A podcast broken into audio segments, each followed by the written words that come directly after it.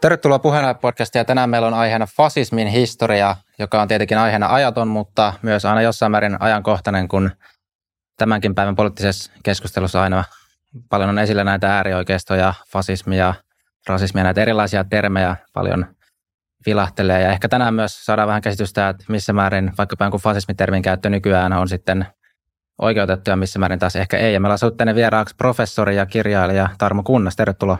Kiitoksia. Voisi lähteä siitä, että mikä sai sut alun perin kiinnostumaan fasismista? Ilmeisesti tuolta ihan väitöksestä asti olet ollut aiheesta kiinnostunut. Ja jo aikaisemmin, totta kai se on myös sukupolvikysymys. Että jotenkin se oli täysin käsittämätön. Mulla oli hyvin varhain kosketus saksalaiseen kulttuuriin. Mä olin 14-vuotiaana Saksassa. Ja ihailin, luin saksalaista kirjallisuutta ja filosofiaa aika pian sen jälkeen – ja ihmettelin, että mikä nyt on, kun näitä saksalaisia syytetään kaikista hirmuteoista ja raakuuksista ja kauheuksista, jopa kansanmurhasta. Aluksi me nuoret suomalaiset emme edes välttämättä uskoneet, että ajattelimme, se oli niin kuin sodan jälkeistä propagandaa, mutta pakkohan se sitten pikkuhiljaa oli todeta, että näin todella on. Se oli niin kuin yksi, yksi syy. Mutta sitten akateemisena tutkijana minusta oli hyvin tärkeää, että löysi semmoisen niin kuin neitseellisen aiheen. Ja siihen aikaan oli suhteellisen vähän fasismitutkimusta tai se oli tavattoman politisoitunutta ja asenteellista. Ja sitten nimenomaan tämä suuri kysymys, jota olen montakin vuosikymmentä käsitellyt, pohtinut, siis silloisen eurooppalaisen intelligentsian – ja eri fasististen liikkeiden välinen suhde. Se oli kyllä aika neitseellinen silloin, kun mä aloitin tämän tutkimustyön. Puhuttiinko Suomessa fasismista, tai milloin, tai onko se keskustelu sit sun näkökulmassa jossain vaiheessa virinnyt enemmän, että jos silloin alkuun se oli sellainen, mitä ei ole juurikaan tutkittu? Silloin puhuttiin saksalaisista. Meillä oli aika etäinen suhde Mussolinin Italiaan, vaikka Mussolini hiukan meitä auttoi talvisodan aikana toisin kuin Hitler. Mutta se saksalaisuus oli kaikille meille läheinen, koska maa oli ollut täynnä saksalaisia ja meillähän oli saksalaisten tekemiä suomalaisiakin koko joukko paljon enemmän kuin aluksi oletettiin. Ja monenlaisia mu- muistoja sota-ajalta. Minua hiukan pari vuotta vanhemmat ihmiset vielä suomalaiset muistavat sen – ja, ja sillä tavoin tavallaan väärin samastettiin tietysti Saksa ja äh, natsismi. Nekin olivat tietysti kaksi eri asiaa, mutta meille Saksan kasvot olivat sodan aikana kansallissosialistiset. Miten sä määrittelisit sit, jos alkuun mennään lyhyellä määritelmällä, sitten voidaan keskustella edelleen pidentää, mutta miten niin lyhykäisyydessä, jos tuota fasismia nyt lähtisi määrittelemään, niin mikä, mikä se oikeastaan on ja mitä sillä tarkoitetaan? Mikä siinä on niin oleellista, kai ensimmäiseksi, että se on kiihko kansallista. Ja toinen on tietenkin se, että se on demokratian vastaista. Ja kolmas on, että siinä on hyvin vahva sosiaalidarvinistinen sisältö. Siis ajatellaan, että koko elämä on kaikkien sotaa kaikkia vastaan, jossa vahvimmat voittavat sitten jos mennään vielä pitemmälle, niin totta kai fasismissa on sen eri muodoissa, siis kansallissosialismissa, Italian fasismissa ja monissa fasistisissa liikkeissä Euroopassa. Tärkeää oli myös tämä valtion ensisijaisuus suhteessa yksilön, kun liberalismi oli, antoi yksilölle kaikki kehitysmahdollisuudet ja vaikutusmahdollisuudet, niin kansallissosialismissa aivan niin kuin kommunismissa tai marksilaisuudessa yksilö väistyy yleisen edun tieltä. Ja tämä, tämä olisi nyt kaiken kaikkiaan ehkä se fasismin poliittinen määritelmä. Mutta fasismi ei ollut vain ideologia. Se tuskin edes oli ideologia.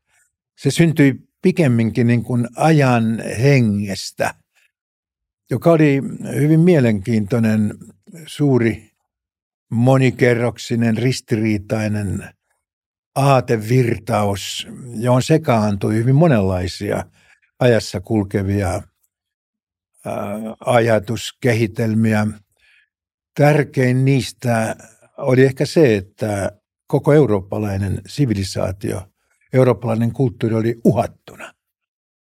Ja fasismin tai kansallissosialismin piti pelastaa se. Ja silloin etsittiin erilaisia lääkkeitä. Ehkä tästä johtuu, että fasististen liikkeiden, niin kuin kansallissosialisminkin olemukseen, kuuluu tämmöinen kaipuu myytteihin. Tietty halveksunta, semmoista koululogiikkaa ja koulurationalismia, rationalistista arkuutta kohti, niin kuin Mussolini kohtaan, niin kuin Mussolini sanoi, että parempi olla joku päivä leijona kuin 20 vuotta lammas. Ja tässähän meillä on heti linkki Nietzscheen, Nietzschen filosofiaan, joka oli koko ajalle haasteellinen. Sehän alkoi levittäytyä hyvin voimakkaana 1890-luvulta ja se oli sitten huipussaan Italiassa Mussolinin aloittaessa toimintansa ja myös jatkaessa sitä toimintaa. Ja voisi sanoa, että Italian fasismilla ei ollut aluksi minkälaista ideologiaa, vaan se oli tämmöinen hyvin romanttinen, radikaali niitseläisyys, joka oli se ajan henki. Se suuntautui tämmöistä, voisi sanoa, liberalismin kapeata raha-ajattelua, liberalismin kapeata rationalismia. Se oli jonkinlainen syvemmän elämän ääni, näin uskottiin.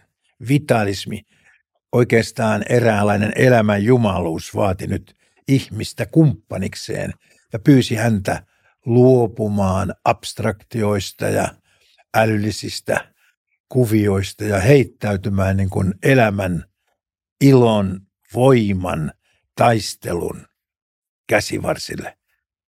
Tätä fasismi oli myyttinä. Ja vasta 1930-luvulla,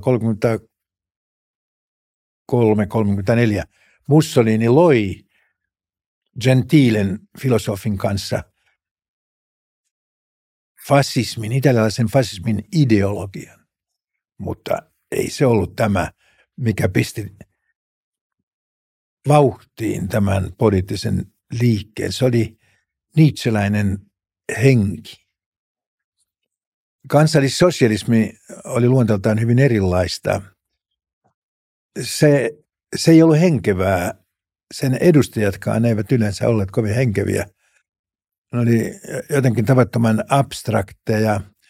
Ja sitten kun siihen tuli hyvin voimakkaana tämä rotuoppi, epätieteellinen rotuoppi, antisemitismi, joka sekin oli karkeudessaan vertansa vailla, sitähän ei ollut Mussolinin Italiassa aluksi ollenkaan ainakaan siinä opinkappaleessa.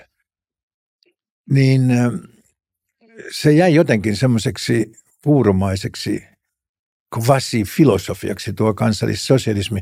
Siinä ei ollut sitä henkeä. Ja se aika pitkälle ratsasti tietysti Hitlerin henkilön varassa.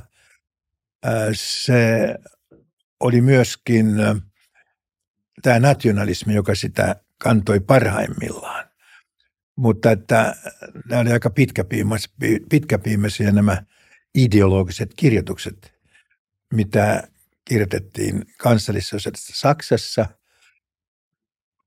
Voisi sanoa, että Mussolini sai seurakseen monia intellektuelleja, mutta Hitler ei oikeastaan yhtäkään. Ja Hitler tietysti tyyppinäkin aivan erilainen kuin Mussolini. Hän oli epäsosiaalinen. Hän oli yksinään ja hän puhui tavallaan niin kuin omassa yksinäisyydessään, jonkun kuvun takaa hän huusi. Mutta Mussolini oli leikinlaskija ja hän oli kuitenkin aivan toisen yleissivistyksen omaava. Hän oli opettaja, hän oli sanomalehtimies ja kosmopoliittikin, puhui vieraita kieliä. Häntä voidaan tietysti ankarasti arvostella sitten, kun hän pääsi valtaan ja, ja ennen kaikkea tämä Etiopian sota, jossa – Mussolini lähti, lähti tuota, kohottamaan Italiaa imperiumiksi, jolla on siirtomaita ja rikkauksia. Tästähän tuli farsi. tämä on paradoksi. Italian fasismi alkoi henkevästi, mutta se päättyi farssina. Italian kansa ei ollut ollenkaan sillä niitsyläisellä tasalla, tasolla. Ja, ja siis voisi sanoa, että toinen maailmansota sitten niin kuin teki lopulta tiettäväksi, kuinka naurettava fasistinen Italia oli, koska se oli täysin voimaton ja kyvytön taistelemaan ja puolustamaan omaa asiansa. Niin sanoisitko sä, että just Italia on, ja tämä Mussolini Italia on ollut se paikka, missä fasismi ikään kuin syntyi Atteena? No historiallinen fasismi on syntynyt, mutta silloin emme saa ajatella pelkästään ideologiaa. Siis äh, kaikki tämä, että joku osa eurooppalaisuutta on sairas. Muuten italialaisille se vaara tuli Pohjois-Euroopasta ja protestanttisista maista ja Amerikoista myöskin. Eli tässä mielessä niin tämä myytti, joka sitten kaipasi niin kuin vastavoimakseen vaistonvaraisuutta, vitaliteettia, rohkeutta, uhrimieltä, sellaista ajattelua, joka meni jopa tietyssä taistelutilanteessa hyvän ja pahan tuolle puolen. Se oli myös hengeltään intellektuelle halveksiva. Siis toiminnan mies.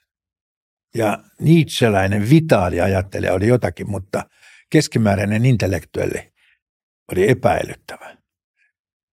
Ja tietenkin tähän saatettiin liittää totta kai rakkaus Italian isänmaan ja, ja halu tehdä Italiasta jälleen suurvalta, eräänlainen renessanssin Italia tai antiikin Italia uudelleen. Se oli se tavoite. Ja, ja tämä oli niin kuin oma historiansa, johon sitten 1933-34 ilmestynyt fasistinen ideologia kyllä antoi jotakin pientä, mutta ei, ei se ollut se, joka sai massat innostumaan. Se oli siis tämmöinen vähän niin kuin meillä oli Snellman sekä Gentile, italialainen filosofi, fasismin teoreetikko ja Snellman ammensivat samasta lähteestä, nimittäin Hegelin filosofiasta. Ja siinä on tiettyä samankaltaisuutta, samansuuntaisuuttakin, mutta se ei, ei Snellman ollut fasisti. Ja tosiaan hänen pojanpoikansa oli Suomen valtakunnan puolueen perustaja, muista, muistaakseni Teo Snellman, mutta, mutta siis Italiassa tästä, tästä Hegelin perinnä, perinnöstä kehiteltiin sitten semmoinen jonkinlainen virallinen ideologia, joka ei kuitenkaan ollut se, se moottori italialaisessa fasismissa. Se ei saanut ketään niin kuin innostumaan. Voisi kohta mennä tuohon Hegeliin, mutta mulla tulee sitä ennen yksi ajatus mieleen, kun tuossa oli just Italia ja sitten Saksa, mitä toit tuossa esille.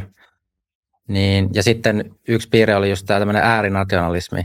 Niin sitten jos miettii 1800-lukua, niin mulla tuli heti mieleen, että eikö se näin, että Saksa ja Italia oli, jos miettii tämmöisiä eurooppalaisia isoja kansallisvaltioita, niin itse asiassa semmoisia, joissa tämä niin yhdentyminen tapahtui vähän myöhemmin kuin jos vertaa vaikka Ranskaan tai Britanniaan. Täsmälleen, kyllä. Niin jos miettii semmoista niin kansal, kansallisvaltioiden kehityskaarta ja kulkua, niin onko se itse vaikka pohtinut tai tutkinut, että olisiko tuossa ollut jotain sit yhteyttä, että jos miettii, että miksi juuri Italiassa ja Saksassa, miksi ei esimerkiksi Ranskassa ja Britanniassa? Onhan se aivan selvää, että he olivat niin kuin nuorempia itsenäisinä, suurina kokonaisuuksina. Ja tämä oli yksi moottori, mutta siinä oli kuitenkin äh, hiukan vivahdeeroja, siis – tehtiin hirveä erehdys ensimmäisen maailmansodan jälkeen tässä Versailles rauhassa. Siis Saksa, joka oli taistellut ihan hyvin valtiona ja armeijana, niin se melkein niin kuin raiskattiin. Siltä otettiin kaikki oikeudet pois. Sitä loukattiin syvästi. Ja tämä antoi niin kuin sen hyvän ponnannuslaudan ensimmäisen maailmansodan saksalaisille veteraaneille, joista Hitler oli yksi. Eli se oli tämmöinen revanssi, että nyt kostettiin tämä Versain nöyryytys ja tämä oli tavattoman tärkeä. Italiassa tilanne oli hiukan toisenlainen, että Italialle oli luvattu liittoutuneiden puolesta kaikkea kaunista ja hyvää, jos he lähtevät ensimmäiseen maailmansotaan mukaan, niin kuin he lopulta lähtivätkin, mutta näitä lupauksia ei pidetty. Ja siitä nämä fasistit nostivat valtavan elävän, että siinä oli kummassakin tapauksessa kuitenkin tietty frustraatio. Voisi sanoa, että ei fasismia ole varmaan ilman frustraatiota, siis jonkinlaista turhautumista tai katkeruutta nykytilanteeseen. Ja sanoisitko että fasismi vaatii syntyessään, että sitä on edeltänyt jonkinnäköinen liberaalidemokratia? Että voisiko fasismi esimerkiksi syntyä monarkian päälle? Kyllä, varsin hyvin se voi syntyä myös monarkian päälle, mutta silloin siinä on vähän niin kuin muut painotukset ja kun monarkia on jo epädemokraattinen, niin tässä mielessä fasismi ei tuo mitään uutta. Mutta jos ajassa on voimakkaita demokraattisia pyrkimyksiä, niin kuin oli tavallaan jo ollut 1800-luvun lopulla Euroopassa, niin näitä uusia aateita vastaan tietysti taisteltiin. Ja totta kai fasismi ja kansallissosialismi koettiin niin kuin vastakohdaksi Saksassa Weimarin tasavallalle, joka edusti demokraattisia arvoja. Ja sitten Italiassa, Italiassa voisi sanoa ajassa oleville demokraattisille pyrkimyksille. Jep. Voisi sitten mennä vähän siihen taustaideologiaan, mitä nostitkin Hegelin jo vähän nimenä esille, niin mikä sieltä vaikka Hegelin filosofiasta, jos vähän vielä penkoa sitä pohjaa, semmoista fasismin... Sa- sanoisin, että se ei ole oleellista kuitenkaan sen paremmin Saksan kansallissosialismissa kuin Italian fasismissa. Se, se ei ole siis se, kuinka mä sanoisin, se houkutteleva henki, se seikkailu, mitä tarjotaan, se irrationaalinen myytti siitä, että voidaan palata johonkin alkuvoimaiseen pakanalliseen uskomukseen, että isänmaa on pyhä. Totta kai Hegelin filosofiassa on hyvin keskeinen isänmaan asema ja ennen kaikkea siis tämä valtion asema. Että siinä mielessä Hegel antoi tämän anti-individualismin, joka merkitsee samalla antiliberalismia, koska, koska ilman muuta fasismi on yksilöitä vastaan aivan niin kuin Hegel katsoo, että se ihmisen perusolemus kaipaa aina yhteisöä. Ja hän ei välttämättä ole kyllä tässä väärässä. Mehän elämme nyt tämmöistä yltiöindividualistista aikakautta, mutta luulen, että meillä on aika hyvät edellytykset ymmärtää, että myös individualismilla on rajansa. Kyllä. Miten sä itse asiassa määrittelisit, tai mitä määritelmiä sä pystyisit antaa valtiolle? Niitähän on varmasti erilaisia määritelmiä, mutta jos vähän peilata ehkä tähän fasismikontekstiin. Niin... No sehän valtio on tietenkin hyvin mielellään kansallisvaltio. Että se tendenssi kyllä on fasismissa ja kansallissosialismissa. Ei siinä vähestöjä, vähemmistöjä ajatella tai maahanmuuttajia. Ja sitten Saksassahan nousi tämä puhtaan rodun idea. Ja tällä tavoin esimerkiksi Saksassa oli hyvin hedelmällinen, rikas juutalainen kulttuuriperinne, uskonnollinenkin perinne, niin se ei kelvannut, että yksi kansa, yksi perinne täytyy olla se, joka vie eteenpäin kaikkea. Totta kai fasismia voi olla monikulttuurisestakin ympäristössä, mutta kyllä se Hegelkin tavallaan, tavallaan niin kuin työntää tämmöistä yhden kulttuurin ideaa. Ja sehän on koko Saksan romantikassa myöskin Herder, että, ja meillä myöskin oikeastaan koko suomalaisuus lähtee tästä Snellmannista siinä mielessä, että meidän on löydettävä oma identiteettimme suomala, suomalaisina, suomenkielisinä. Ja meillä on kieli, meillä on oma kulttuuri ja meidän pitää viljellä sitä, toteuttaa sitä. Ja juuri sellaisena tämä kansallinen kulttuuri antaa niin kuin oman sävelensä ihmiskunnan yleiseen sinfoniaan, joka koostuu hyvin monesta, monesta rakenteesta. Eli tässä on niin Hegelin ja Saksan romantiikan ja samalla kansallissosialismin ja miksei myöskin fasismin sielua. Mun mielestä oli mielenkiintoista, kun tein tuossa yhden toisen haastattelun, missä oli aiheena Israel.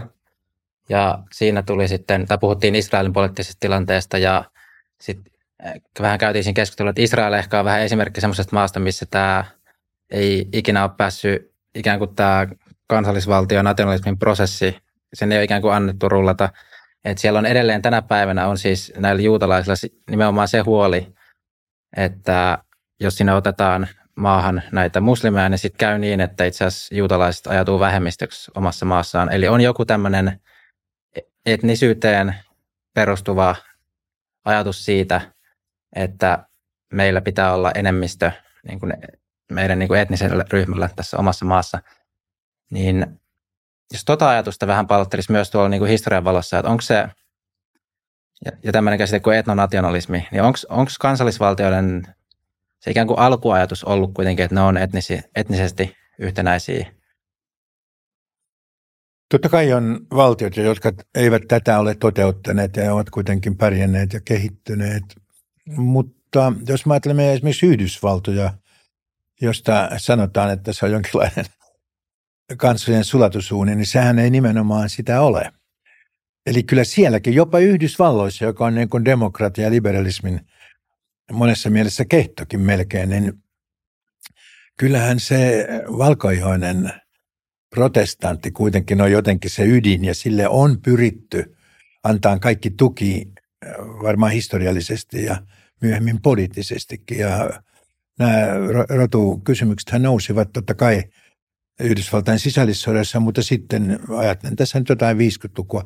Silloinhan näitä asioita vielä käsiteltiin kovin väkivaltaisesti ja mutta totta kai Yhdysvallat nyt on pyrkinyt siihen ja ostaa varmasti onnistunutkin, että se on monietninen, mutta että kyllä se kiusaus tietysti on. Mehän elämme nyt Euroopassa, jossa on semmoisia muuttoliikkeitä, joita me ole tässä toteutumisvauhdissa historian aikana koskaan – tavanneet. Siis muuttoliikkeet ovat voittopuolisesti olleet hyvin hitaita. Aikaisemmin puhuttiin kansainvaellusta, mutta ei kansat vaeltanut pikkuhiljaa sitä väestöä. Suomenkin on tullut pikkuhiljaa.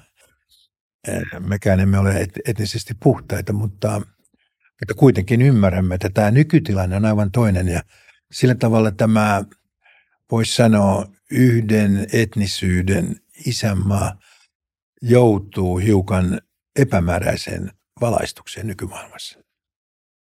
Mutta totta kai, jos on vain yksi kansallisuus, yksi uskonto, semmoinen kansakuntahan on paljon helpommin ehkä manipuloitavissa, mutta se on myös helpommin hallits, hallitsevi, äh, helpompi hallita. Puhumattakaan sit siitä, että aikaisemmin historiassa, kun on ollut näitä niin sanottuja kansainvaelluksia, niin silloin ei ole ollut ainakaan samanlaista hyvinvointivaltioa. Eli toisin sanoen kun on muuttanut uusia ihmisiä alueelle, niin ei ole tullut sitä tilannetta, että siellä alueella olemassa olevat ihmiset joutuisi jotenkin miettimään jotain kustannuksia tai muita samalla lailla. Että varmasti on ollut tietenkin joku väkivallan uhka ja tämmöiset niin kuin etniset konfliktit, mutta kun meillä on nykyään hyvinvointivaltio, mikä tavallaan on niin te, siinä mielessä niin kuin äärimmäisen tehokas instituutio, että heti, heti kun tänne tulee, niin sä saat, niin kuin sä tuut työmarkkinoille, saat myös sosiaaliturvan, pääset ikään kuin koko sen järjestelmän piiriin, josta me kaikki tämän valtion kansalaiset kannetaan jonkinnäköistä kollektiivista vastuuta ja nautitaan totta kai samalla niistä hedelmistä myös, mutta että tavallaan tämä nykyvaltio se on niin tietysti mielessä äärimmäisen tehokas, että se heti niin kuin vastaa siihen ja rea- joutuu niin kuin reagoimaan. Jos me menemme historiassa paljon taaksepäin, niin eihän silloin maahanmuuttajia noterattu millään tavalla. Muistamme kuinka Roomassa ja Kreikassakin nämä, jotka eivät olleet varsinaisia kansalaisia, olivat barbaareja. Ja heistä tehtiin usein orjia tai joka tapauksessa palvelusammatteihin soveltuvia ja ei, ei heitä pidetty niin kuin millään muotoa ihmisarvossa samalla tavalla kuin vapaita kansalaisia. Että se on niin kuin pois suljettu se integraatio. Säätykierto oli varmaan hyvin vaikea ja hidas silloin. Jos ajattelee nyt sitten vaikkapa 1600-lukua, niin kyllähän esimerkiksi Ranskassa se eliitti oli jotakin. Se oli ehkä vain yksi prosentti, ehkä vähemmän. Mutta sen ehdoilla tehtiin kaikki ja muut oli roskasakkia. Tykin ruokaa. Näin se oli. Mm. Ne oli fasisteja kaikki siihen aikaan. Näinpä, näinpä. Mm, Voisi sitten käydä vähän läpi sitä, että mihin, tai tämmöinen käsite kuin ontologia tai todellisuuskäsitys, niin miten fasistisessa ideologiassa muodostetaan todellisuus ja kuka sen oikeastaan päättää ja millaiselle niin kuin pohjalle se perustuu, että jos ei, niin, en oikeastaan enempää ohjaa kysymyksellä. Mihin? Niin, tuon kauniin ontologia-sanan sijasta me voisimme käyttää myöskin ihmiskuvaa. Joo. Minkälaiseen ihmiskuvaan se perustuu ja mitä vastaan se reagoi. Ja voisi sanoa, että kuitenkin vaikka Euroopan historiassa on kaikenlaisia ihmiskuvia ja julmuuksia ja hirveyksiä, niin kuitenkin sieltä keskeältä alkaen siellä on se ritari-ihanne. Ja kirkko kuitenkin on koittanut jollakin tavalla vaikuttaa tähän asiaan, ehkä ei kovin tehokkaasti, mutta kuitenkin, niin on ollut tämmöinen taustalla jonkinlainen kristillinenkin ihanne. Ja voisi sanoa, että 1800-luvulla se sai ehkä enemmän tämmöistä niin kuin yhteiskunnallista merkitystä, että se ei ollutkaan enää niin kuin Jumalan asia tämä ihmisen humanitaarisyys, vaan alettiin vähän saarnaan, että myös teollisuusmiesten ja, ja varakkaiden ihmisten tulisi huolehtia muista. Ja tuli vähän tämmöistä niin kuin yhteiskunnallista osanottoa ja sääliäkin jopa. Ja se, se tuli sitten aika, aika voimakkaana joissakin aatesuunnissa. Sosialismihan oli tässä paras esimerkki. Se kuitenkin edusti semmoista niin kuin myönteistä, vähän naivin ihanteellistakin ihmiskuvaa. Ja kirjallisuudessa monet merkittävät kirjailijat myös piirsivät näitä ihannehahmoja ihmisistä – että se tuli vähän niin kuin liian pehmeäksi ja makeaksi se ihmiskuva myöskin liberalismin myötä ja sosialismin myötä. Ja sitä vastaan tuli tämä Nietzschen traaginen ihmiskuva. Ihminen on sittenkin paha. Ja meidän on rakennettava koko yhteiskuntamme sille olettamukselle, että ihminen on itsekäs ja hiukan pahuuteen taipuvainen. Tämä on hyväksyttävä. Tämä on traaginen ihmiskuva ja tämä oli fasismin ytimessä. Emme lähde siitä, että kaikki ihmiset yrittävät parhaansa ja että kaikki on niin sosiaalidemokraatteja. Ei vaan ihmiset ovat pahoja ja vajavaisia ja virheellisiä ja itsekkäitä. Ja fasismi rakensi tälle, voisi sanoa hiukan traagiselle ja pessimistisellekin ihmiskuvalle olettamuksensa yhteiskunnan, hyvän yhteiskunnan edellytyksistä. Ja siihen kuului tietysti myöskin hurjaa kyllä sodan vaara ja valmentautuminen sodan varalle. Oliko turvallisuus sellainen asia, mitä fasismi jollain tavalla pyrki maksimoimaan, ihmisten turvallisuus? Ei, vaan siinä, kyllä siinä oli tämä Nietzschen Zarathustran lause jotenkin rakastan vaaraa. Rakastan vaaraa. Ja siinä oli jopa tämä ihmisuhri tai uhraa, uhrautuminen kyllä muiden hyväksi, mutta myös urheus sotakentillä ja isänmaan puolesta kaatuminen ja kaikki tämä. Sehän on eräänlaista ihanteellisuutta, mutta se perustuu kuitenkin hiukan toisenlaisiin perusarvoihin kuin kristillinen ajattelutapa.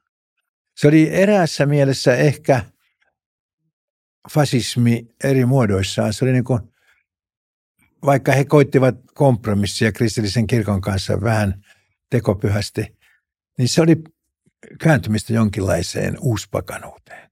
Se oli se ydin siinä, koska elämä koettiin epämoraalisena. Ihminen koettiin epämoraalisena ja viisi veisattiin jostakin moraalisaarnoista tai moralismista. Miten fasistinen valtio sitten perusteltiin kansalaisille tai myytiin se ajatus kansalaisille fasismista? Se oli isänmaa, isänmaan etu, isänmaa oli pyhä. Isä, jos meneteltiin isänmaan edun mukaisesti, niin se oli oikein. Jos taas meneteltiin isänmaan vastaisesti, se oli paha. Mutta totta kai sitten olihan fasismi paljon muuta kuin filosofia, eikä se sitä ollutkaan varsinaisesti. Niin kyllähän he sitten, esimerkiksi Hitler, jos ajattelee Hitlerin toimintaa, niin tämä ensimmäinen 33 40, niin hän piti verisesti saksalaisten puolta. Ja kaikki hänen liikkeensä tähtäsivät siihen, että pumpattiin muualta. Sitten lähdettiin rosvo sotaan, rosvo sotaan ja otettiin kaikki sieltä. Saksan juutalaisilta otettiin omaisuutta ja annettiin syntyperäisille saksalaisille. Mutta ene, enemmän vielä, että Hitlerhän toimi siis taitavasti poistaessaan työttömyyttä ja oli tämmöinen korkea konjunktuuri taloudessa. Ja se pantiin hyödyntämään tietenkin ennen kaikkea puolueeseen sitoutuneita saksalaisia, mutta kaikkiakin todellisia, niin kuin arveltiin, saksalaisia. Että kyllä heistä pidettiin siis huolta tässä mielessä. Mutta heiltä vihjaten vaadittiin, esimerkiksi nuoriso teki valoja, että he tekee mitä tahansa Hitlerin puolesta. Ja niin he tekivätkin. Ja tämä kaikki niin kuin valmisti Saksan nuoriso, Saksan kansaa sotaan. Se oli niin hyvin valmennettu. Tämä on nyt hirveän moraaliton asia, mitä mä sanon. Mutta Saksassa oli 50-luvulla Wirtschaftswunder. Saksa meni uskomattomalla tavalla ylöspäin. Kaikki sujui. Se oli Hitler nuorison niin kuin keski-ikää. He olivat silloin, silloin niin kuin siinä, tätä ei saisi sanoa, mutta, mutta kumman, kumman, kummallisella tavalla ajallisesti tämä osui yksi. Kuka tai mikä sitten fasismissa päätti sen, mitä se isänmaan etu on? Sen päätti tietenkin ehkä osittain kirjailijat ja runoilijat, mutta ennen kaikkea poliittinen johtaja. Hitlerhän oli oikeastaan itävaltalainen, mutta en koskaan sitä sanonut, vaan hän, kun hän oli itävaltainen, hän oli myös saksalainen. Mutta että sitähän olisi voinut viisastella, että hän tulee saksalainen. Sanoisitko sä, että fasismi on aina autoritääristä? Kyllä, kyllä. Totta kai on fasistisia yksilöitä, jotka ovat eh, henkeviä ja humoristisia. Kaiken huippu on se ranskalainen kirjailija, josta ehkä 1900-luvun kirjailijoista on eniten kirjoitettu. Eniten tehty väitöskirjoja. Kuka hän on? Suomessa ei tunne kukaan häntä. Mutta hän on Louis Ferdinand Céline ja hän on pahin ranskalainen poskisolisti. 1900-luvulla aivan uskomaton poskisolisti. Ja hän on luonut siis slangin ikään kuin korkeatasoiseksi taiteelliseksi ilmaukseksi, niin että hän on vaikuttanut koko maailman kirjallisuuteen näiltä osin.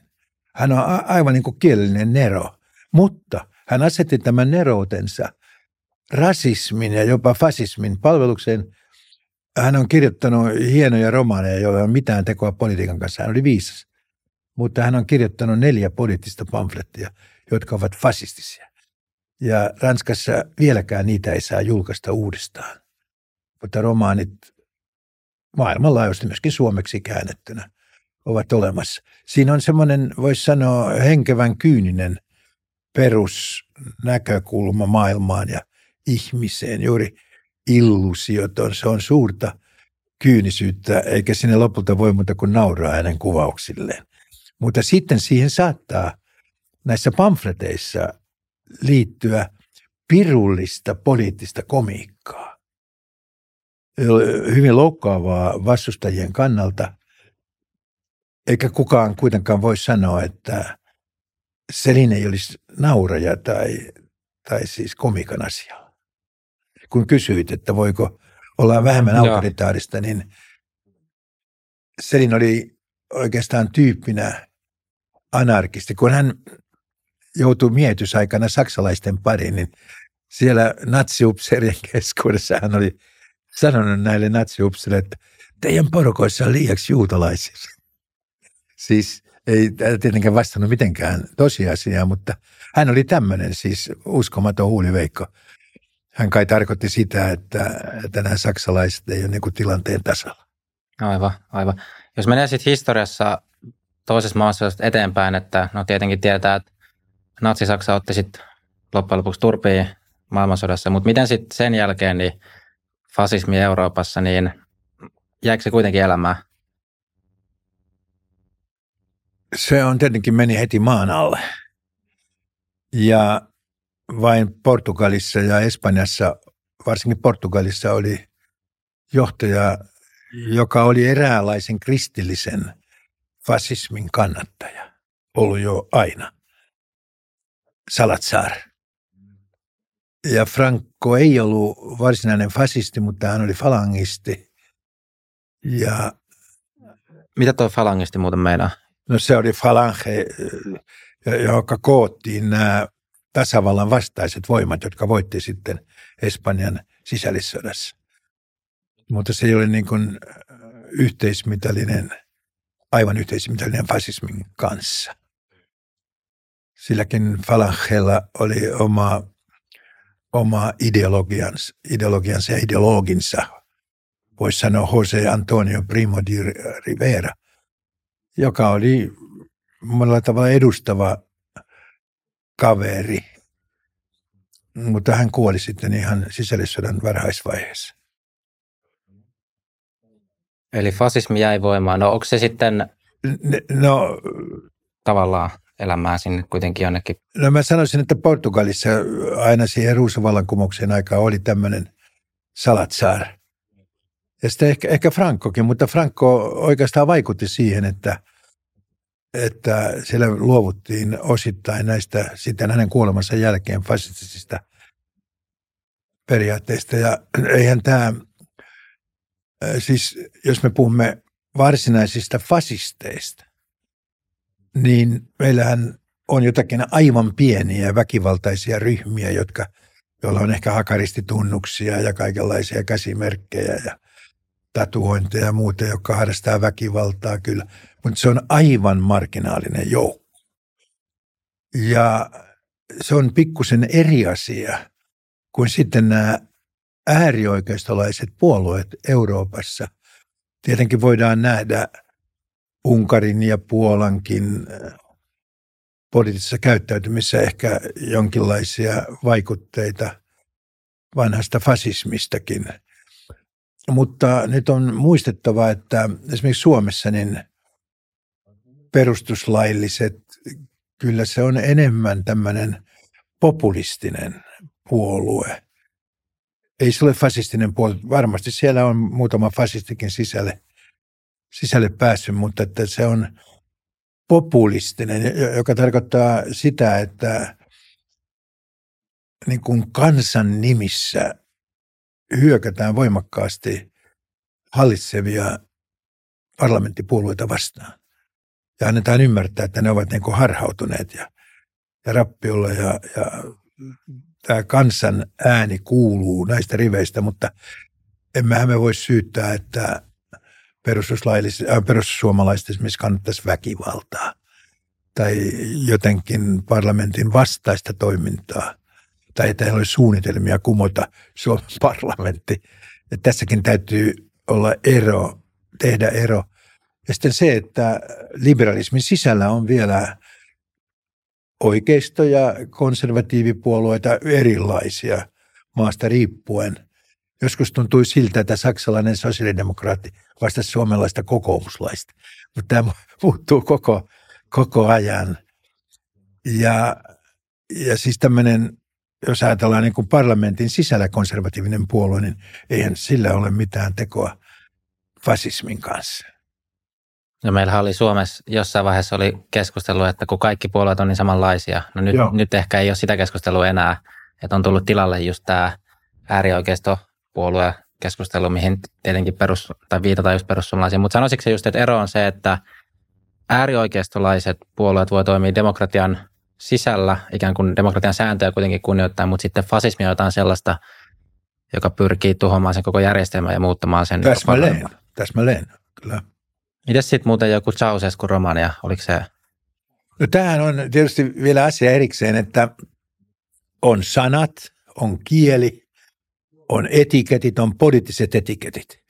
Mutta ne ilmiöt sanojen takana ja etikettien takana, jopa virallisten ideologioiden takana ovat aivan muuta kuin mitä sanat antavat ymmärtää. Eli me näemme varmasti tämmöisiä fasistisia – fasistisia käyttäytymismalleja myös semmoisissa poliittisissa ryhmittymissä, josta ei heti niin kuin epäile, että näin olisi. Kun nyt esimerkiksi keskustellaan tästä näistä perussuomalaisista, niin joskus saa sen vaikutelman, esimerkiksi syytetään perussuomalaisia siitä, että he eivät ole suvaitsevaisia.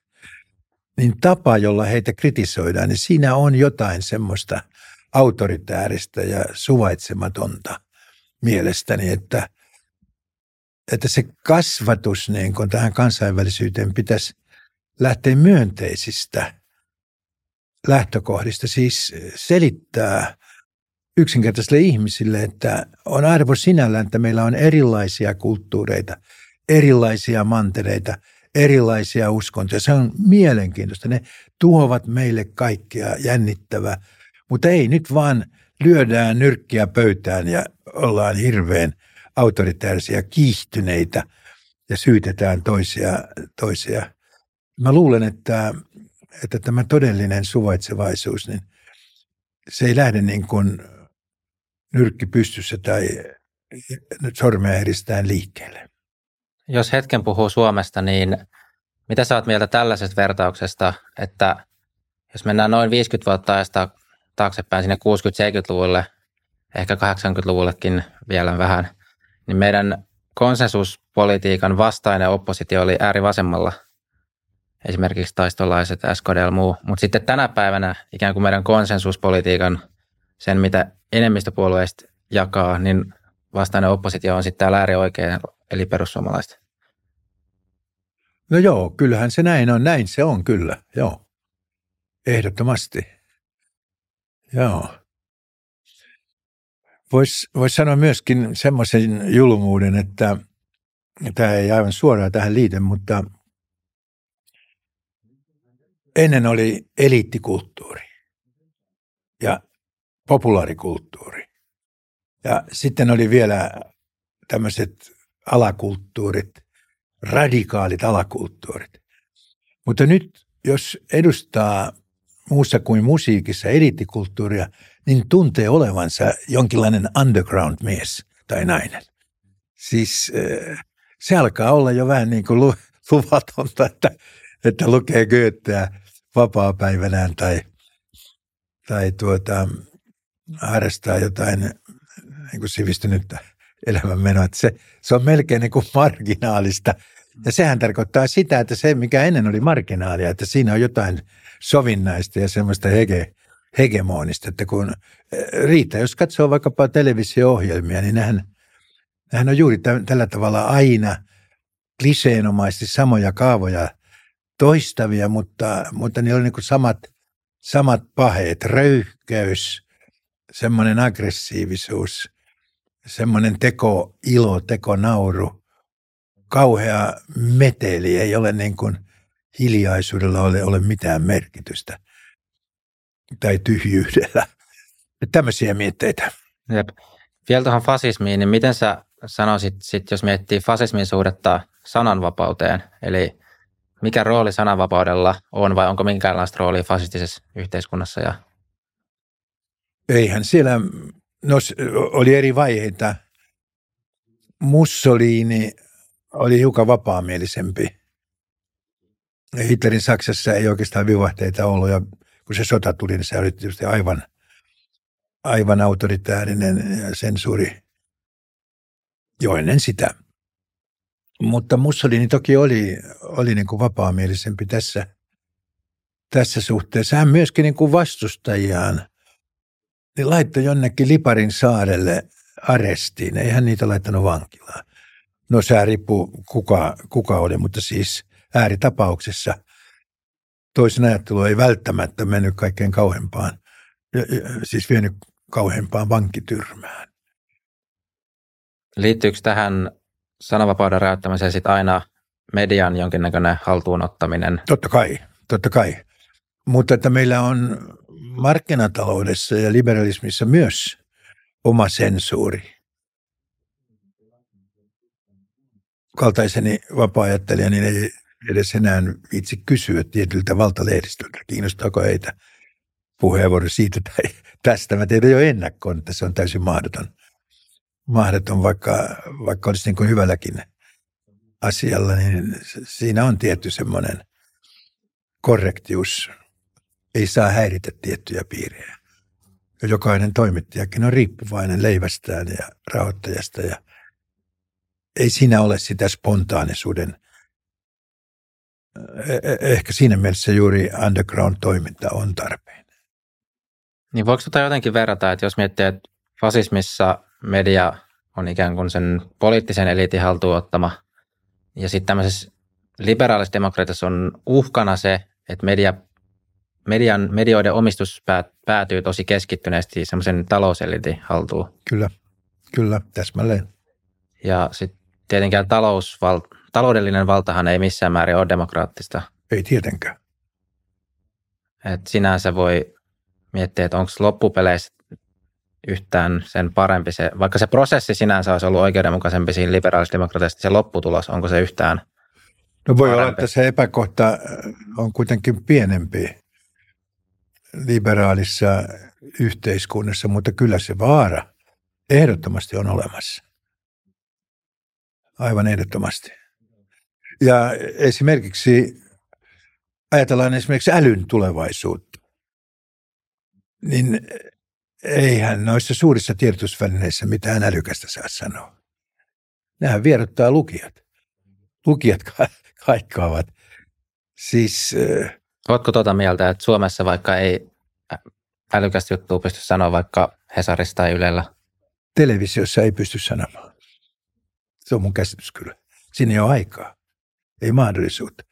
Ja kun siinä aina oletetaan, että se viimein, viimeinenkin katsoja tai kuulija tai lukija sen ymmärtää, niin mutta se ei ole pelkästään siitä, siitä kiinni, vaan kaikki sellainen, vaikka se oli epäpoliittista, joka laittaa jotenkin kyseenalaiseksi joitakin hallitsevia rakenteita, niin ei se saa sellaista vastakaikua. Ja esimerkiksi tuo viihde perustuu aika tavalla sille, että sillä pyritään niin kuin miellyttämään enemmistöjä. Oikeastaan kaikki, kaikki tämmöinen kulttuuri, niin sen pitää niin kuin miellyttää enemmistöjä. Se ei saa niin kuin loukata. Se on kauheita, jos, jos joku teksti ihmiset ei ymmärrä ja suuttuu siitä, että he eivät ymmärrä. Hmm. Liittyykö fasismiin muuten, tästä tuli mieleen siis se tämmöinen massakulttuurin, siis globaalin massakulttuurin leviämisen jonkinnäköinen vastustaminen, tämmöisen amerikkala, niin kuin se, että amer, amerikkalainen kulttuuri leviää joka kolkkaan. Siihen liittyy tietenkin intellektuelleilla, fasismin intellektuelleilla tämmöinen antiamerikkalaisuus. Mutta esimerkiksi Saksassa, niin sehän oli hyvin, hyvin vähän henkevää, mitä niin kuin siellä tuettiin ja, ja suosittiin – se oli olevinaan jonkinlaista kansankulttuuria, mutta kyllä se oli parhaimmillaan semmoista semmoista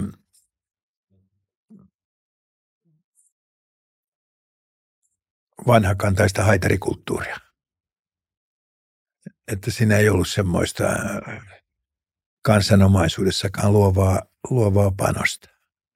Italiassa asia oli erilainen. Mutta Italiassa, Italiassahan syntyi fasismin rinnalla futurismi, joka oli siis modernin taiteen yksi tärkeä ulottuvuus. Tuossa mielessä sekä fasismi että kommunismi on ollut antiamerikkalaisuutta. Eli tavallaan, no välillä käytetään tätä hevosen kenkäteoriaa, että kaksi ääripäätä onkin yllättävän lähellä, mutta... No joo, se oli kuitenkin se Euroopan puolustus, että piti, piti varjella, piti varjella tosiaan Eurooppaa. Mä muistan, että minun lapsuudessa naurettiin kaikille amerikkalaisille. Nyt se nauru ei enää toimi. Ei päinvastoin. Amerikkalaisuutta arvostetaan hyvin paljon ja, sokeastikin. Hmm. Kaikki maailman arvokkaat yritykset muun muassa Joo. taitaa olla Amerikasta pitkälti. Ehkä joitain Sa- Saudi-Arabiasta voi olla siinä lisänä sitten tuolta, mutta miten, miten jos miettii sitten tätä päivää, niin näetkö sä fasismia minkäännäköisenä uhkana tänä päivänä? Näen kyllä siis fasistisia voimia, jotka eivät nimeä välttämättä itseään fasismiksi. Mutta niitä on joka yhteiskunnassa ja joka kulttuurissa. Ja ilman muuta semmoista epätoivottavaa yksilmäisyyttä. On kaksi tapaa esittää oma mielipide. Toinen semmoinen, joka jättää niin kuin tilaa kuulijalle ja improviso- improvisoinnille ja väitetään jotakin. Sanotaan esimerkiksi, että saksalainen on semmoinen. Mutta se voidaan sanoa kahdella tavalla. Saksalainen on semmoinen. Tai se voi olla melkein niin kuin kysymystä, onko saksalainen semmoinen. Ja se jättää niin kuin avoimeksi. Ja, ja on semmoisia tapoja ilmasta mielipiteitä, että se jättää tavallaan vähän tilaa jopa vastakkaiselle. Se voidaan esittää sillä tavalla, että se, se jää niin kuin auki. Ja sitten on tämmöinen ehdoton. Ja jos oikeastaan se, se on myöskin yksi tulkintaisen ja monitulkintaisen informaation etu. Että me elämme liian paljon semmoisessa tulkintamaailmassa, jossa kaikki, kaikki on yksilitteistä, autoritääristä, tarkkaan määriteltyä, ei mitään vast, vastaväitteitä. Se on itsestään selvä. Siitä ei kannata edes puhua. Se on niin selvää. Ja sitten toinen malli, että se onkin, kaikki on monitulkintaista, niin kuin se kaikki onkin monitulkintaista. Ja, ja taidehan on juuri, hyvä taide on esimerkki monitulkintaisesta informaatiosta. Ja huono taide on esimerkki aivan niin kuin joku ideologinen tokotus. Esimerkki yksi tulkintaisesta, yksi liian yksiselitteisestä. Tuleeko mieleen joku, esimerkkinä joku aihepiiri vaikka, missä meillä olisi liian yksi tulkintaista sen ympärillä no Kyllähän nuo poliittiset väittelyt liian usein ovat juuri sellaista. Ja sitten on tämä uskonnollinen integrismi. Esimerkiksi sehän on aika hurjaa Siis ei siellä ole varaa niin kuin pohtia mitään, vaan kaikki on itsestään selvä. Ja kyllä kaikkialla, missä, missä myös raha vaikuttaa, niin se totta kai se on niin kuin ahnas ottamaan sen totuuden semmoisena haltuunsa, eikä antaa mitään vaihtoehtoja. Miten sitten nykyyhteiskunnat vois parhaiten suojautua tai ehkäistä, että fasismi ei tulevaisuudessakaan pääse leviämään poliittisesti hallitsevaksi ideologiaksi? Fasismin vastus ei ole kommunismi, vaan se on kulttuuri. Pitää sivistää ihmisiä. Aika moinen homma. Eli koulutus varmaan. Niin, mutta minkälainen koulutus? Se koulutuksessakin pitää olla siis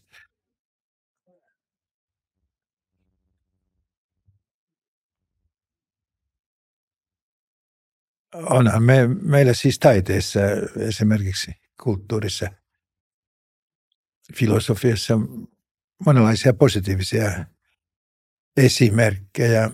Jopa, jopa politiikassa on semmoisia hahmoja, jotka saavuttaa usein luottamuksen jopa yli puolueen rajojen. Että semmoista, semmoista kannattaisi tukea ja ihailla. Ja toisaalta taas varoittaa niistä tosikoista, joka pamauttaa lopullisen totuuden aggressiivisesti. Jättääkö fasismi yhtään tilaa semmoiselle ruohonjuuritason kulttuurille? Vai onko fasismissa kulttuuri aina jotain, mikä tulee ylhäältä alaspäin jonakin niin määrättyinä kertomuksia? Kyllä se fasismi pyrkii ottamaan koko kentän haltuunsa, mutta sehän ei kuitenkaan ulotu kaikkialle. Että otetaan nyt kommunismi, siis josta voisi samat tuomiot lausua kuin fasismista, niin eihän ne niin kuin ehdi joka paikkaan. Että jos mä nyt ajattelen vaikkapa rakasta Neuvostoliittoa, niin eihän ne kaikki ihmiset siellä ollut mitään pahantekijöitä tai, tai hirveyksien suunnittelijoita, vaan varmaan siinä ihan arkipäivässä kommunismin kehyksessä tehtiin myös niin kuin sympaattisia, kivoja asioita, aivan niin kuin jossain fasistisessa Italiassa oli nuorisoleiri ja kaikki. Eihän ne, ne ollut pelkästään pahan teossa.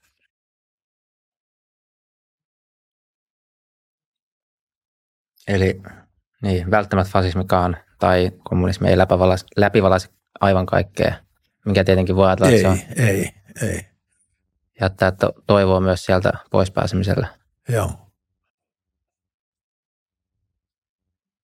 Miten sä näet sitten tämmöisessä maailmassa, missä me, kun me nyt eletään maailmassa, mikä globalisoituu hirveällä vauhdilla, niin miten sä näet tässä, ehkä jos miettii vähän tulevaisuutta, niin tämmöisten näiden eri aatteiden kohtalot, eli just liberalismi, fasismi, voi puhua myös sosialismista kolmantena. Onko sulla herännyt ajatuksia tämän ympärillä, että onko niin mä toiv- toivoisin, että ei niin kuin liikaa uskottaisi näihin kyltteihin.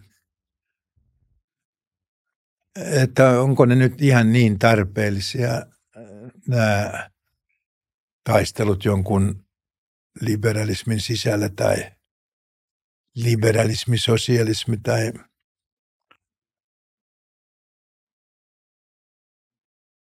melkein toivoisi jotain tämmöistä asenteettomuutta ja se on samalla niin kuin suurta älyllisyyttä.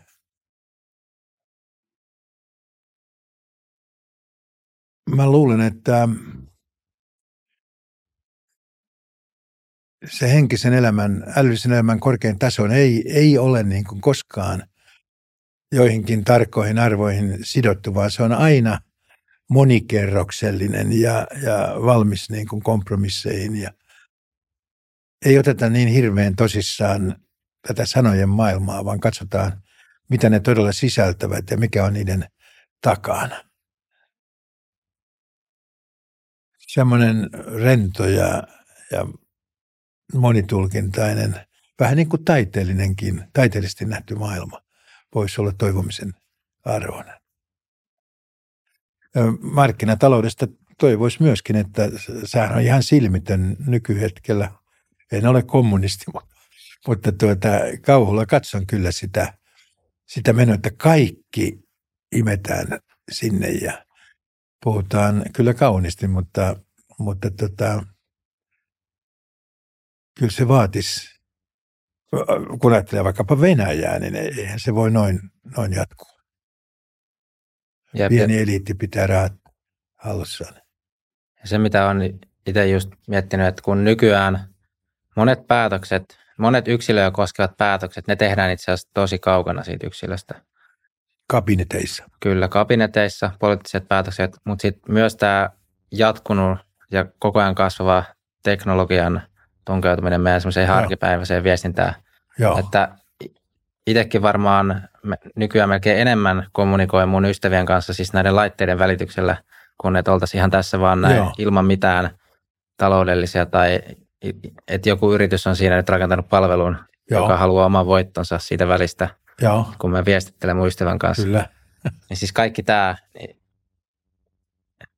tuosta varmaan aika tietenkin näyttää, että mihin se tulee menemään ja miten se vaikuttaa näihin eri ideologioihin. Tietenkin tämä markkinatalous pohjainen maailmahan tässä nyt porskuttaa, mutta onko sekin sitten, no korporatismi on itse asiassa yksi tämmöinen sana, mikä oli kans tuli vastaan, kun vähän ennen jaksoa tuota fasismia lueskelin, niin en tiedä, onko se sitten, onko meillä riski, että mennään johonkin globaaliin korporatismiin sitten?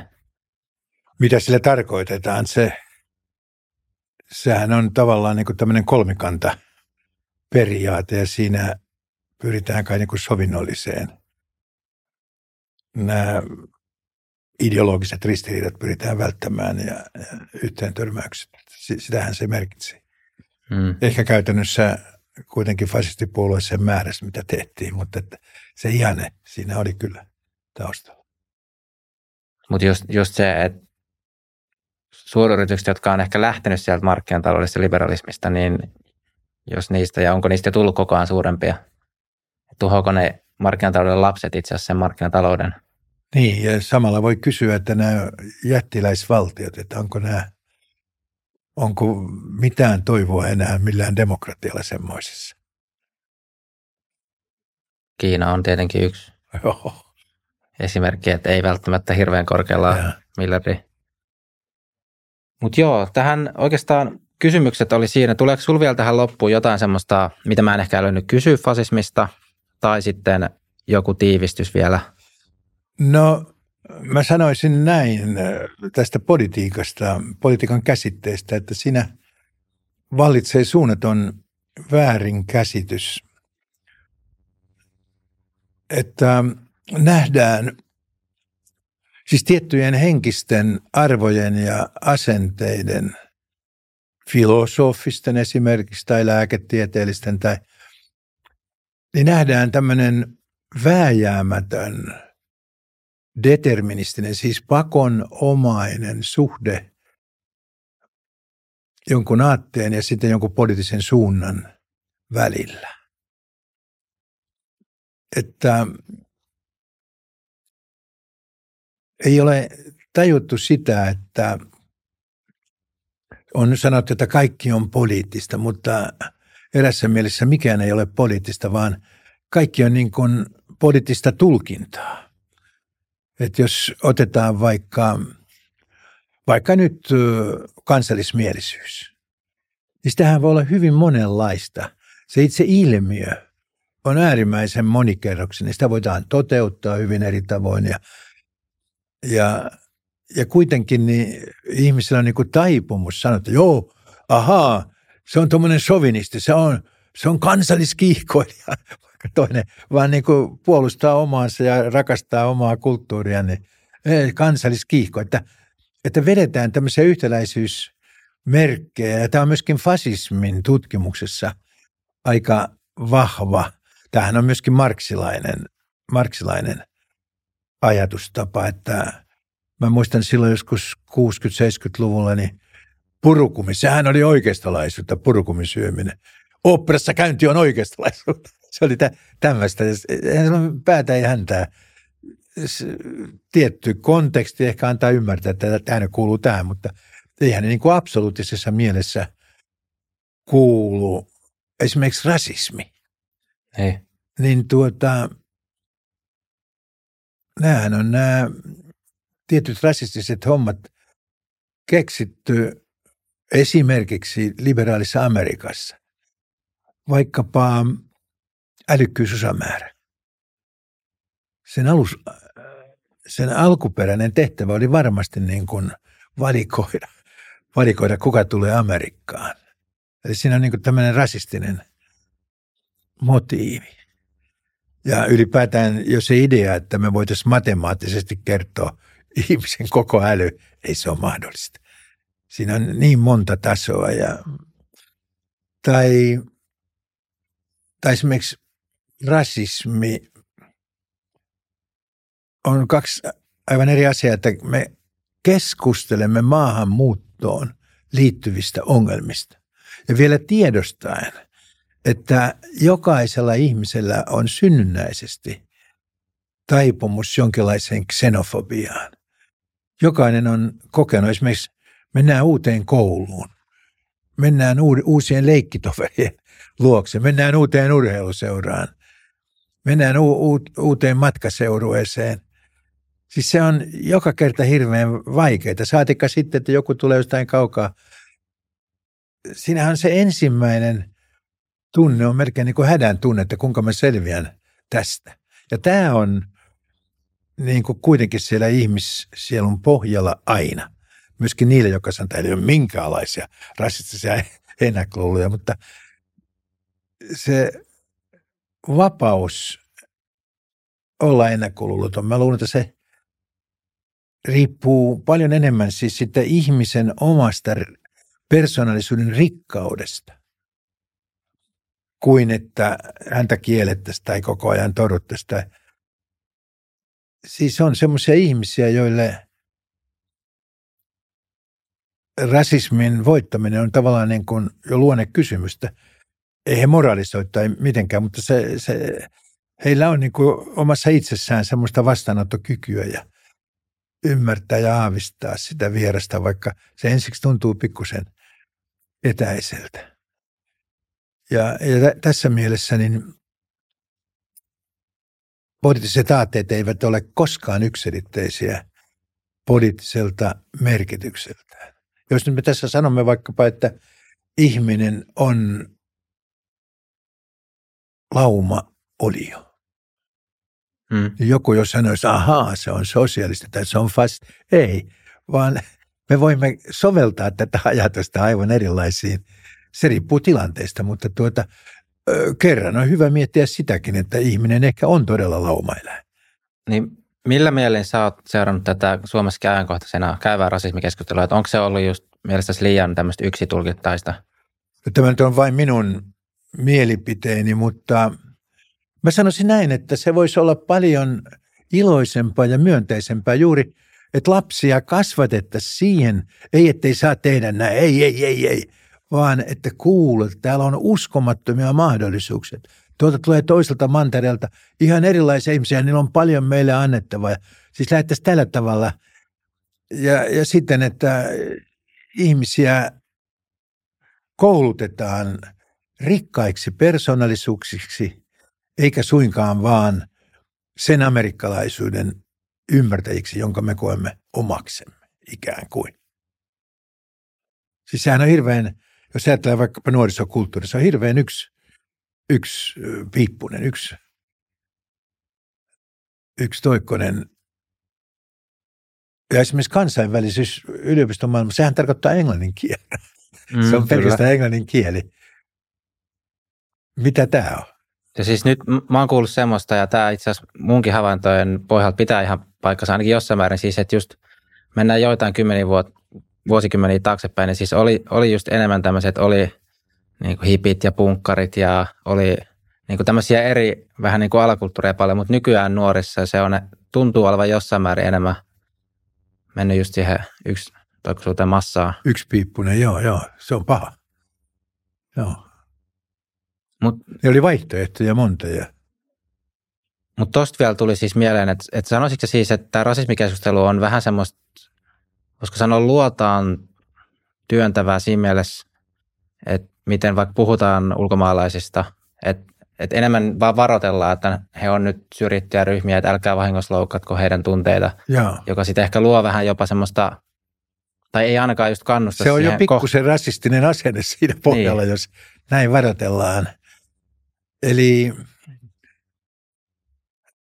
eli tämä kaikki johtuu Suomessa siitä, että – meillä on niin hirveän vähän kontaktia ollut vieraisiin. Et mä muistan, että mä olen Tampereelta, niin siellä oli viisi ulkomaalaista ja mä tunsin ne kaikki.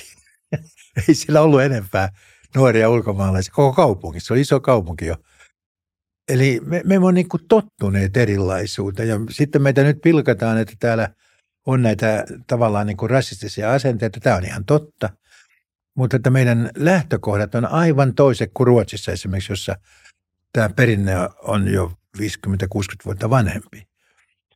Ja, ja saatikka mu, muissa maissa. Mutta että tässähän on juuri aivan loistava kasvatusmahdollisuus ja, ja se, se mun mielestä olisi hyvä ottaa lähtökohdaksi, että ihmisellä on niin taipumus pitää sitä omastaan kiinni, mutta että hän voi myöskin positiivisten vaikutteiden varassa myös päästä niistä irti. Mä en tiedä, mihin ryhmään mä kuulun. Mä olen asunut pitkään Ranskassa ja näin sen vaikeuden, mikä ranskalaisilla oli hyväksyä arab, arabeja ja arabikulttuureja. Enkä mä moralisoi mitenkään. Mä ymmärrän sitäkin, että jos ihmisillä on niin jotenkin tunne sitä, että he menettää kotiseutunsa, niin totta kai he ovat pahoillaan siitä. Mutta tota, mä en ole koskaan pyrkinyt mihinkään antirasismiin tai mitään muuta, mutta kuinka ollakaan, niin mä oon valmistanut kuskussia, Arabian kansallisruokaa täällä Suomessa 50 vuotta. Että se on ehkä tämmöinen tiedostamaton kannanotto. Tämä. Mm. Että se pitää tulla niin kuin luonnostaan tai jotenkin näin, että se kiinnosti mua ja harrastin sitä. Yksi kysymys, mitä mä oon miettinyt liittyen just näihin ja liittyen just myös valtion käsitteeseen ja si, niin kansalaisuuden käsitteeseen, on just se, että kuinka pitkälle valtion asukkailla, kansalaisilla täytyy olla yhteinen arvopohja ja kuinka paljon sallitaan eri, erilaisuutta ihan niissä perustavissa mä, arvoissa. Mä sanoisin, että optimaalisesti kaikilla ihmisillä on kuitenkin normaalilla ihmisillä taipumus omaksua aika samanlaisia niin kuin perus, en sano nyt arvoja tai mitään dogmeja, mutta jos ajattelemme vaikkapa kaikkia maailman uskontoja, niin kyllä niissä on aika tavalla myös samanlaisia tavoitteita. Tosin se sisältö muuttuu niin kuin kulttuurin myötä, mutta se tavoite on aivan sama. Aivan samat tavoitteet, että kyllä mä luulen, että voidaan edellyttää, että hyvin toimiva yhteiskunta, eihän se voi absoluuttisesti siinä onnistua, mutta että kuitenkin sen perusolettamus on, että nämä ihmiset on samanlaisia ja heille saattaa olla suositeltavaa lähestyä joitakin tavoitteita, jotka ovat yhteisiä. Mutta, mutta sitä ei saa toteuttaa siis dogmaattisesti tai sormea heristää, vaan, vaan houkuteltava heidät semmoiseen suhteelliseen avoimuuteen ja, ja suurpiirteisyyteen. Kun me halutaan kuitenkin, että meillä on uskonnonvapaus. Joo, se on aivan asia erikseen. Että, Mut samaan mutta, mutta me, me siis, jos joku uskonto alkaa jotain pölvästimäistä esittämään, niin silloin meidän tehtävämme ei ole olla vastaan sitä uskontoa, mutta sen uskonnon antamaa tulkintaa asioista. Että, että totta kai, jos vaikkapa nyt naisia kohdellaan liian huonosti, niin totta kai jossain uskonnossa, niin totta kai meillä on oikeus esittää kritiikkiä siitä. Mutta ei tietenkään suomalainen nainen ole kaikessa oikeassa, mitä hän tekee tai sanoo. Mutta just se, että on uskonnonvapaus, mutta samaan aikaan missä menee joku raja, että jos nyt ottaa vaikka esimerkiksi tämä islami, että kuinka monta moskeijaa olisi liikaa Suomessa suomalaisten mielestä sitten kuitenkin. Eihän me tota tiedetä, mutta mä, koska mä veikkaan, että vaikka varmasti enemmistö suomalaisista on tosi vahvasti kannattaa uskonnonvapausta, mutta samaan aikaan mulla on se epäilys, että aika moni saattaisi itse asiassa kuitenkin vastustaa semmoista maailmaa, missä vaikkapa islam lähtisi Suomessa leviämään tosi voimakkaasti, vaikka se tapahtuisi ainakin näen näin vapaaehtoisesti ihmisten siihen liittyminen. Joo, joo, siinä on tietty ristiriita. Kyllä, ne ihmisvaistot on kuitenkin niin voimakkaat, että ne ei, ne ei seuraa sitä kaunista ajatusta. Jep. Joo. Eikä sekään nyt, voi, voidaan niistä keskustella niistä asioista. Just näin, ja mieluummin mun mielestä keskustelee etukäteen kuin sitten... Jälkeenpäin, joo. Tota, esimerkiksi Pariisissa niin rakensi 1926 moskeijan siihen latinalaiskorttelin kupeelle melkein. Niin ei siellä saa näitä julkisia rukouksia pitää. Ne olisi huutanut joka neljäs tunti sieltä minareetin katolta, niin että kaikki olisi herännyt ympäristössä. Niin ei se, se vaan kiellettiin. Ja kyllä, kyllä mun mielestä siis näitä yhteisiä pelisääntöjä pitää ja joka tapauksessa niin kuin integroida. Ja kyllähän tässä on tehty, jos nyt joku suvivirsi aletaan kieltämään, niin ei siinä ole kyllä mitään järkeä. Se on kaunis virsi. Jep, että joitain perinteitä kuitenkin, perinteetkin luo kuitenkin kulttuuria. Totta kai, totta kai, totta kai. Joo, kiitos haastattelusta Tarmo. Hyvä. No niin, me saimme paljon purkkiin. Kyllä. Ja kiitos katselijoille ja kuuntelijoille ja pankaa kommentteja, mitä ajatuksia heräsi. Me nähdään sitten seuraavassa jaksoissa. Moi moi.